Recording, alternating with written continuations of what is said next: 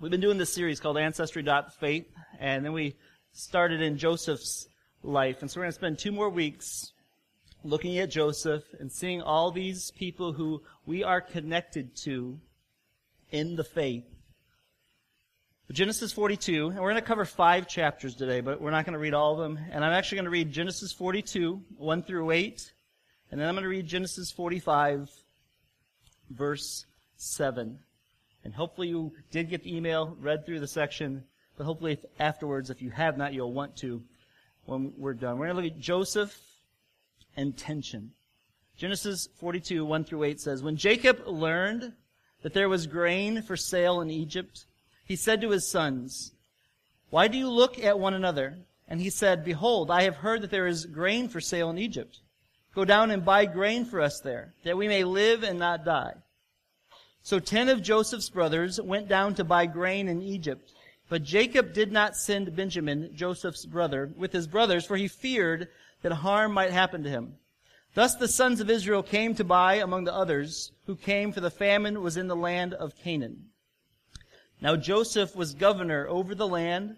He was the one who sold to all the people of the land. And Joseph's brothers came and bowed themselves before him with their faces to the ground. Joseph saw his brothers and recognized them, but he treated them like strangers and spoke roughly to them. 'Where do you come from?' he said. They said, 'From the land of Canaan to buy food.' And Joseph recognized his brothers, but they did not recognize him. And Joseph d- remembered the dreams that he had dreamed of them.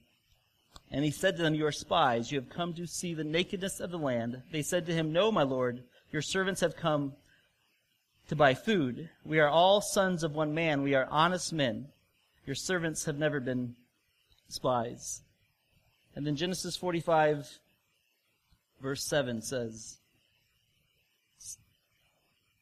six and seven, "And do not be distressed or angry," Joseph said, "with yourselves, because you sold me here. For God sent me before you to preserve life." Let's pray. Heavenly Father, Lord, we thank you for just the chance to gather together at the beginning of the week. Lord, just thanks how you answer prayer, how you work in people's lives, how you protect us. Lord, thanks how you use us in other people's lives. So, Holy Spirit, I pray just for the next few minutes, you just remove every distraction and help us to hear from you, that we would be willing to serve you and follow you and obey you. Lord, I pray that the words of my mouth and the meditations of our hearts will be acceptable to you. In Jesus' name I pray. Amen. A perspective that Christians need. A perspective about life that Christians need, I, I think is was said really well by one of my favorite um, pastors of, of old, and he wrote Amazing Grace, was John Newton. He said this, "God works powerfully, but for the most part, gently and gradually." God works powerfully, but for the most part, gently and gradually. And the Joseph account in the Bible is long. It's one of the largest accounts of a person's life in the Bible, and it has a lot to do with time. I mean, there's just a lot of time that gets covered in all these chapters of just hours and years and years and years of time. And a lot of it, if we were in Joseph's situations, or if we're even honest, we would say it seems like a lot of wasted time. I mean, if God wants to work, why did he take so much time to get that done? The Joseph account is this. It's not just about, hey, here's Joseph, be like Joseph. The reason the Joseph account is in the Bible is because it demonstrates that God's deliverer, which Joseph was, is always rejected first by those who comes, who he comes to deliver. All through the Bible, you'll see that. The person that God sends to deliver his people is rejected first by his people. And even Jesus was rejected first by his people. But how does God get his people? We're often rebellious to the place that he wants them to be. And God promised Abraham that from you all the nations of the earth will be blessed. And then God said to Abraham, I'm going to take you and I'm going to put your people in Egypt for four hundred years. Then I'm going to bring him out. But how does God get rebellious people, and sometimes his people, from the place that they are to the place where he wants them? And how does God get us, who are often rebellious? to the place that he wants us.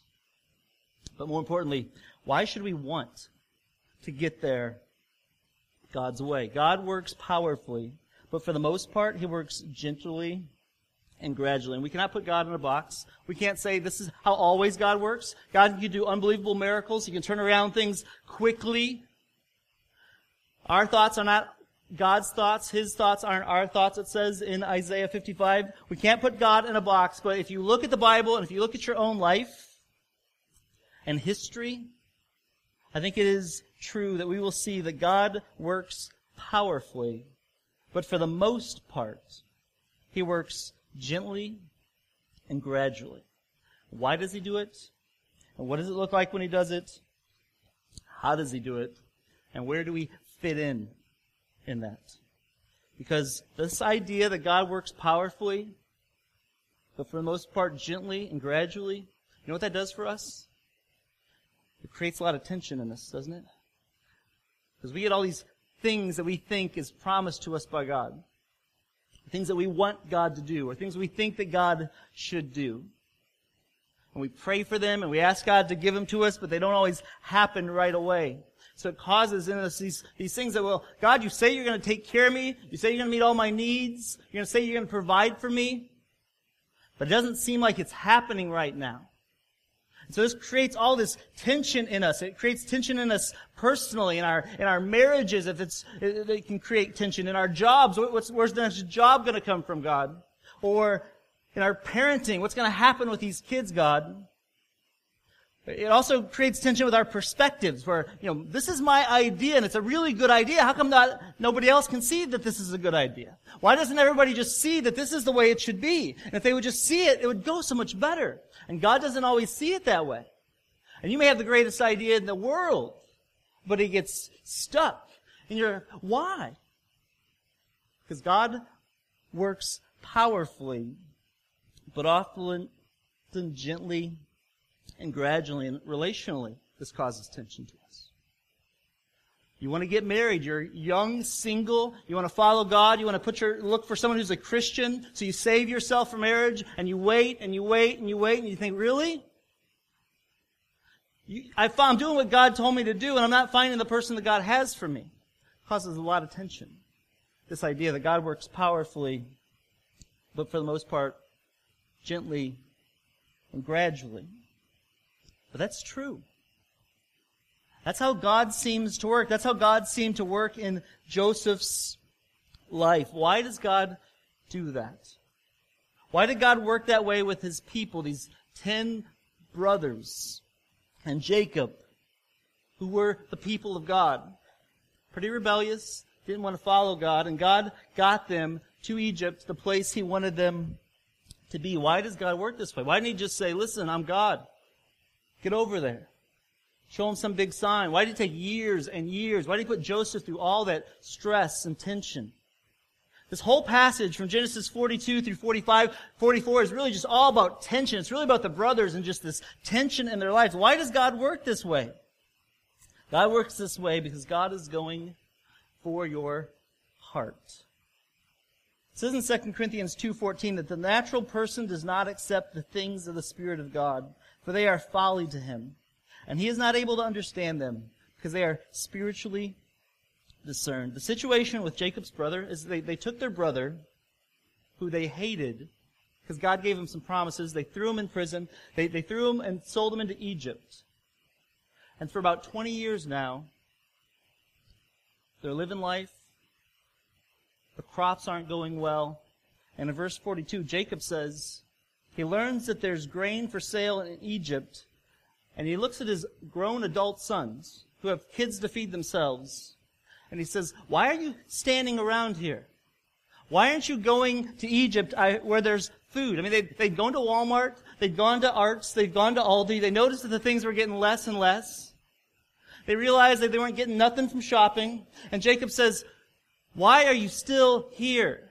I hear there's food in Egypt. Why don't you go over there? But the reason they didn't want to go to Egypt, and the reason they looked around at each other, is they had unbelievably guilty consciences. Because Egypt is where they sold Joseph. And they didn't want to go anywhere. Really, they didn't change at all. For about twenty years, these guys just lived their life. While Joseph's life dramatically changed, the brothers' life didn't really change at all. They were filled with stubbornness. They were filled with fear. They were filled with anxiety because they had this great guilt. They were stalled and stuck. And Jacob said, why don't you go? And they didn't want to go. Their life was stalled. God wants our lives not to be stalled, so he goes after our hearts and he reveals to us that we are guilty. God wants your heart. Your heart is your, your mind, your will, and your emotions. It's all of you. It's everything about you. And you can have all the information that you want about God and still be stalled. There is an abundance of information about God.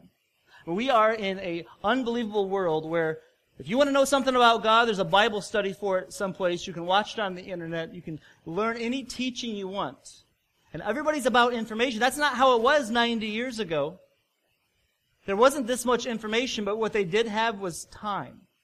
Now there's all this information, but there is very little infiltration in our lives sometimes.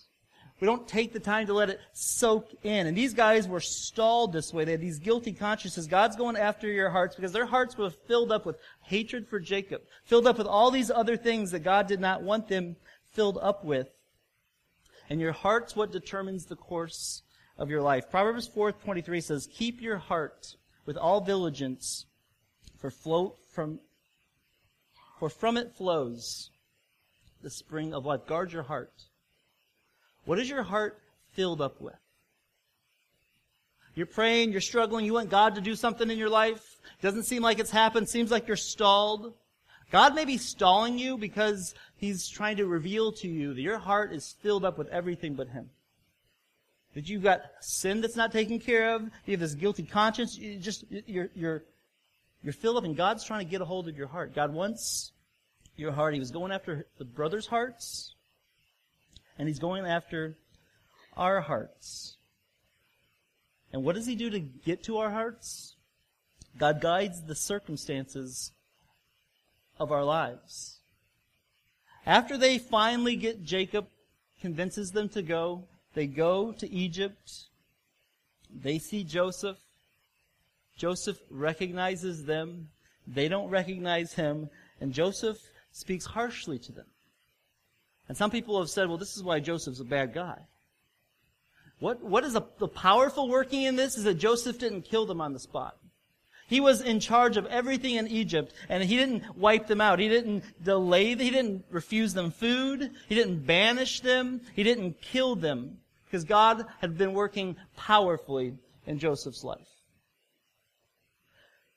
But he was God was guiding all the circumstances in Joseph's life, and these circumstances caused great tension for the brothers. And he, Joseph took the brothers and said, "You're spies," and said, "No, we're not." And they put them in a prison, and they put them in this prison for three days.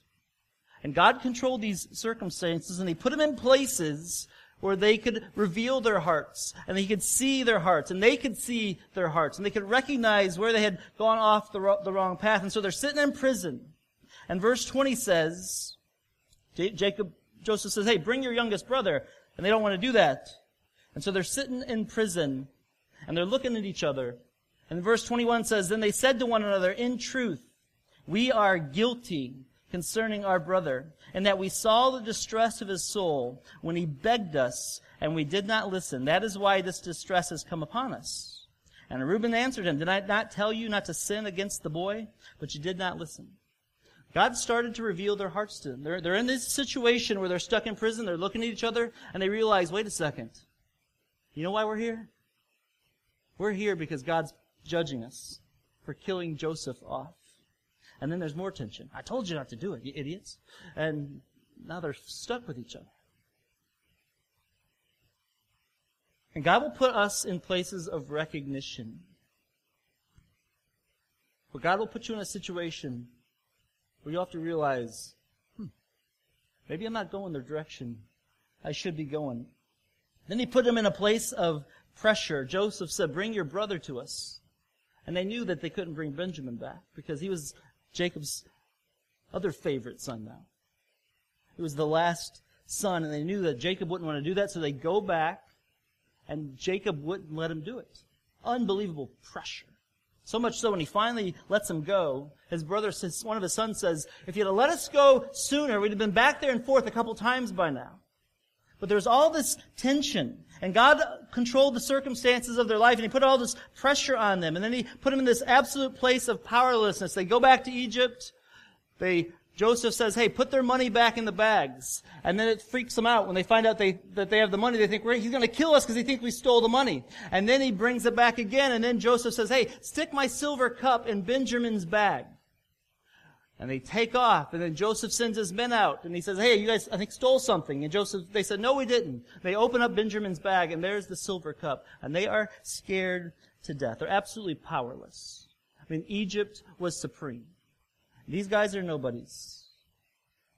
And finally, God put him in a place of surrender, because at the end of forty-four, the last half of that chapter, Judah, who earlier slept with his daughter-in-law, in between the time that he sold Joseph,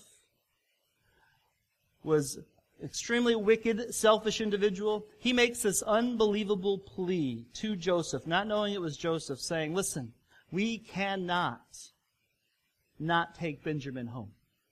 If we don't take our brother back home, it's going to kill our dad.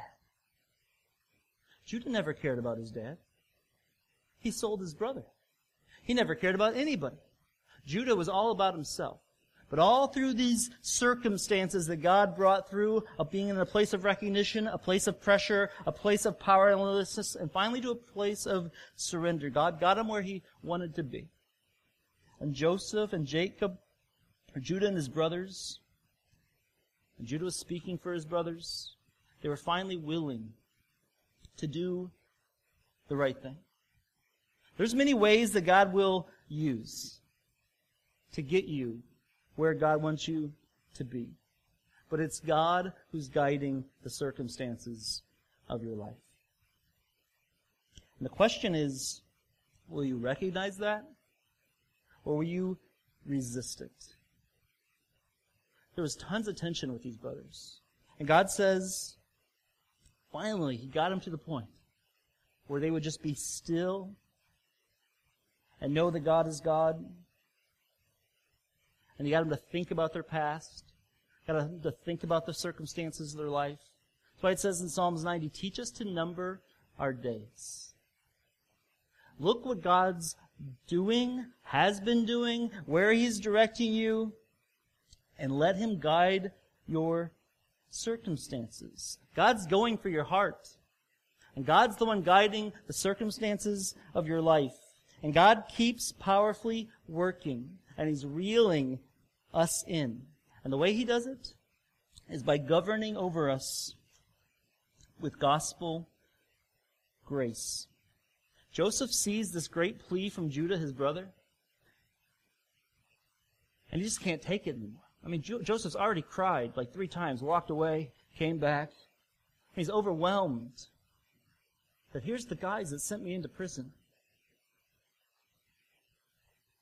And he can't take it anymore after Judah said that to him, and he burst out into tears.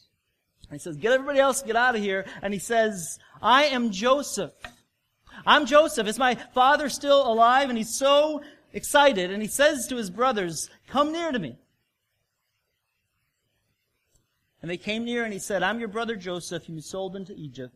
And then he says, don't be distressed. I mean, their whole life was filled with tension. And now the guy who could kill them gives us unbelievable grace. Don't be distressed. God sent me before you to preserve life. This was not cheap grace that Joseph gave his brothers. It wasn't that you can just do whatever you want to do, and then whenever you're ready to decide to follow God, he's going to just say, fine, just do it. There's no consequences. There's nothing, there's nothing to it. That's not how God works. God wants your heart. He's controlling the circumstances of your life, and he's governing your life with gospel grace. But gospel grace is not cheap grace. There's consequences to sin. And somebody's got to pay those consequences. And the person who paid the consequences for Joseph's brother was Joseph. He basically gave up his life, being sold into prison, put in a cave, put in, a, uh, in the bottom of a pit, screaming, not knowing what was going to happen to him, years in prison, nothing from God. Joseph paid a very heavy price for the sin of his brothers. And he gave unbelievable grace. He just didn't give it to them. He didn't make them pay for it. He paid it for them. It's amazing. That's amazing grace. That's not cheap grace. That's gospel grace. Now, Joseph is a picture. He's a glimpse of a greater gracious person. I mean, Joseph was a great leader. God gifted him greatly, but he was definitely a picture to point us to somebody greater, and he points us to Jesus. But as great as Joseph is, he wasn't perfect. There's a very interesting few verses in Genesis forty-three, verses thirty-one through thirty-two. When Joseph brought his brothers back, he took them into his house. He sat them all down by their age, from the oldest to the youngest. They come out and they bring Benjamin the most food. But this is what it says that the Bible highlights. In verses forty, thirty-one through thirty-two, it says, Then Joseph hurried out, for his compassion grew warm for his brothers, and he sought a place to weep, and he entered his chamber and wept. Then he washed his face and came out, and controlling himself, he said, Serve the food. And they served him by himself, and, by, and, and them by themselves, and the Egyptians who ate with him by themselves, because the Egyptians could not eat with the Hebrews, for this is an abomination to the Egyptians. Isn't that interesting? Very segregated. Joseph was a great, gracious person, but he wasn't the ultimate gracious person. Over a week ago in Charlottesville, where the evil of racism, the evil of white supremacy, and the evil of violence and injustice showed its ugly face, there was a picture that was taken. It was a African-American police officer standing in front of and protecting a bunch of white supremacist haters who would have loved to have killed him. And he stood there and protected him. He protected them. Joseph's a picture of Jesus. That's a picture of Jesus. And Scott Saul's pastor in Nashville, who also showed this picture last week at his service, he said this, that we need to remember, is that we are more like Joseph's brothers than we are like Jesus. Because the reality is, we will always be the ones who wish our protector harm. And he will protect us anyway. God's going after your hearts. God's going after our hearts. But we will always be the ones who want to hurt Jesus. We're always going to be the ones who are, our sin's going to kill Jesus. We're always going to be the ones who want our own way. But Jesus is greater than Joseph. And Jesus is greater than this officer. Because Jesus went all the way to the cross for us. And gave us unbelievable grace. He took all our sin on himself. And if we will turn and see that our hearts are sinful and rebellious and wicked, and say, Jesus, I need your help, he will free us and he will rescue us. And then he will continue to guide our circumstances. And he's working in our lives and he's doing it powerfully. But he often does it gradually and gently. So where do we fit into this? How God works? Is by God's calling you to turn your life to him. Turn your life to him. I was out with Micah Bennett at one, after one of the fun, Sunday fun days.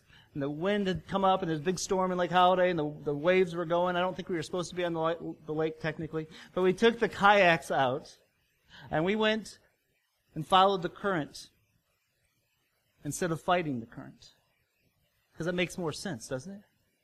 And it took us around the lake, and we had a great time. We don't always do that, do we? We fight the current of what God's trying to do in our lives. And God just keeps working powerfully, but he keeps working gently and gradually. And he's saying, I want your heart. I want your heart. I want you to turn your life over to me. Turn your tensions. Just turn your tensions. I'm the one controlling your circumstances, God says. Just turn your tensions moment by moment over to Jesus. Just do it. And let God lead. That's where we fit in. God says, just surrender. Give me your life. And there will be complications. There will be difficulties. There will be troubles. There will be tension. But I went all the way to the cross for you. And I will bear you up. So turn your tensions over to me moment by moment. Just imagine what your life would be or could be if we do that. God works powerfully, but for the most part, gently and gradually. He just calls us to trust him and let him work. Give him your heart. And he is jealous for me. Love's like a hurricane. I am a tree bending beneath the weight of his wind and mercy. When all of a sudden I am unaware of these afflictions eclipsed by glory, and I realize just how beautiful you are and how great your affections are for me. And oh, how he loves us, oh, oh, how he loves us, how he loves us all.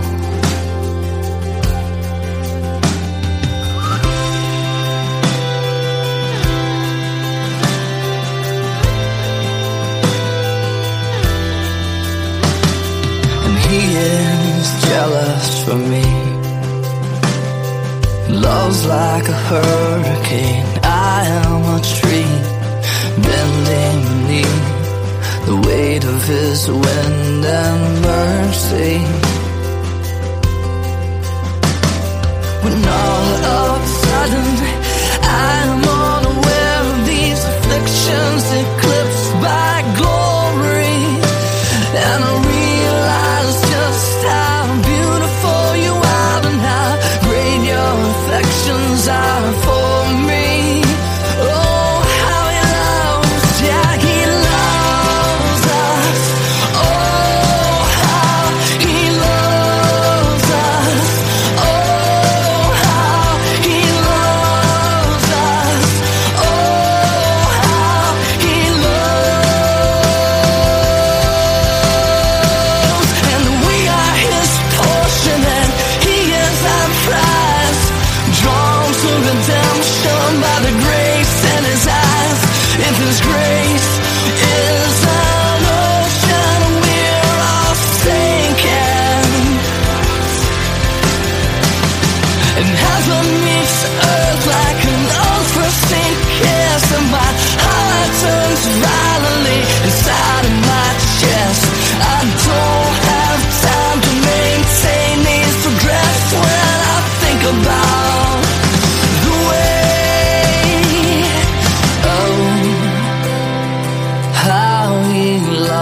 us, oh, oh, how he loves us, how he loves us all.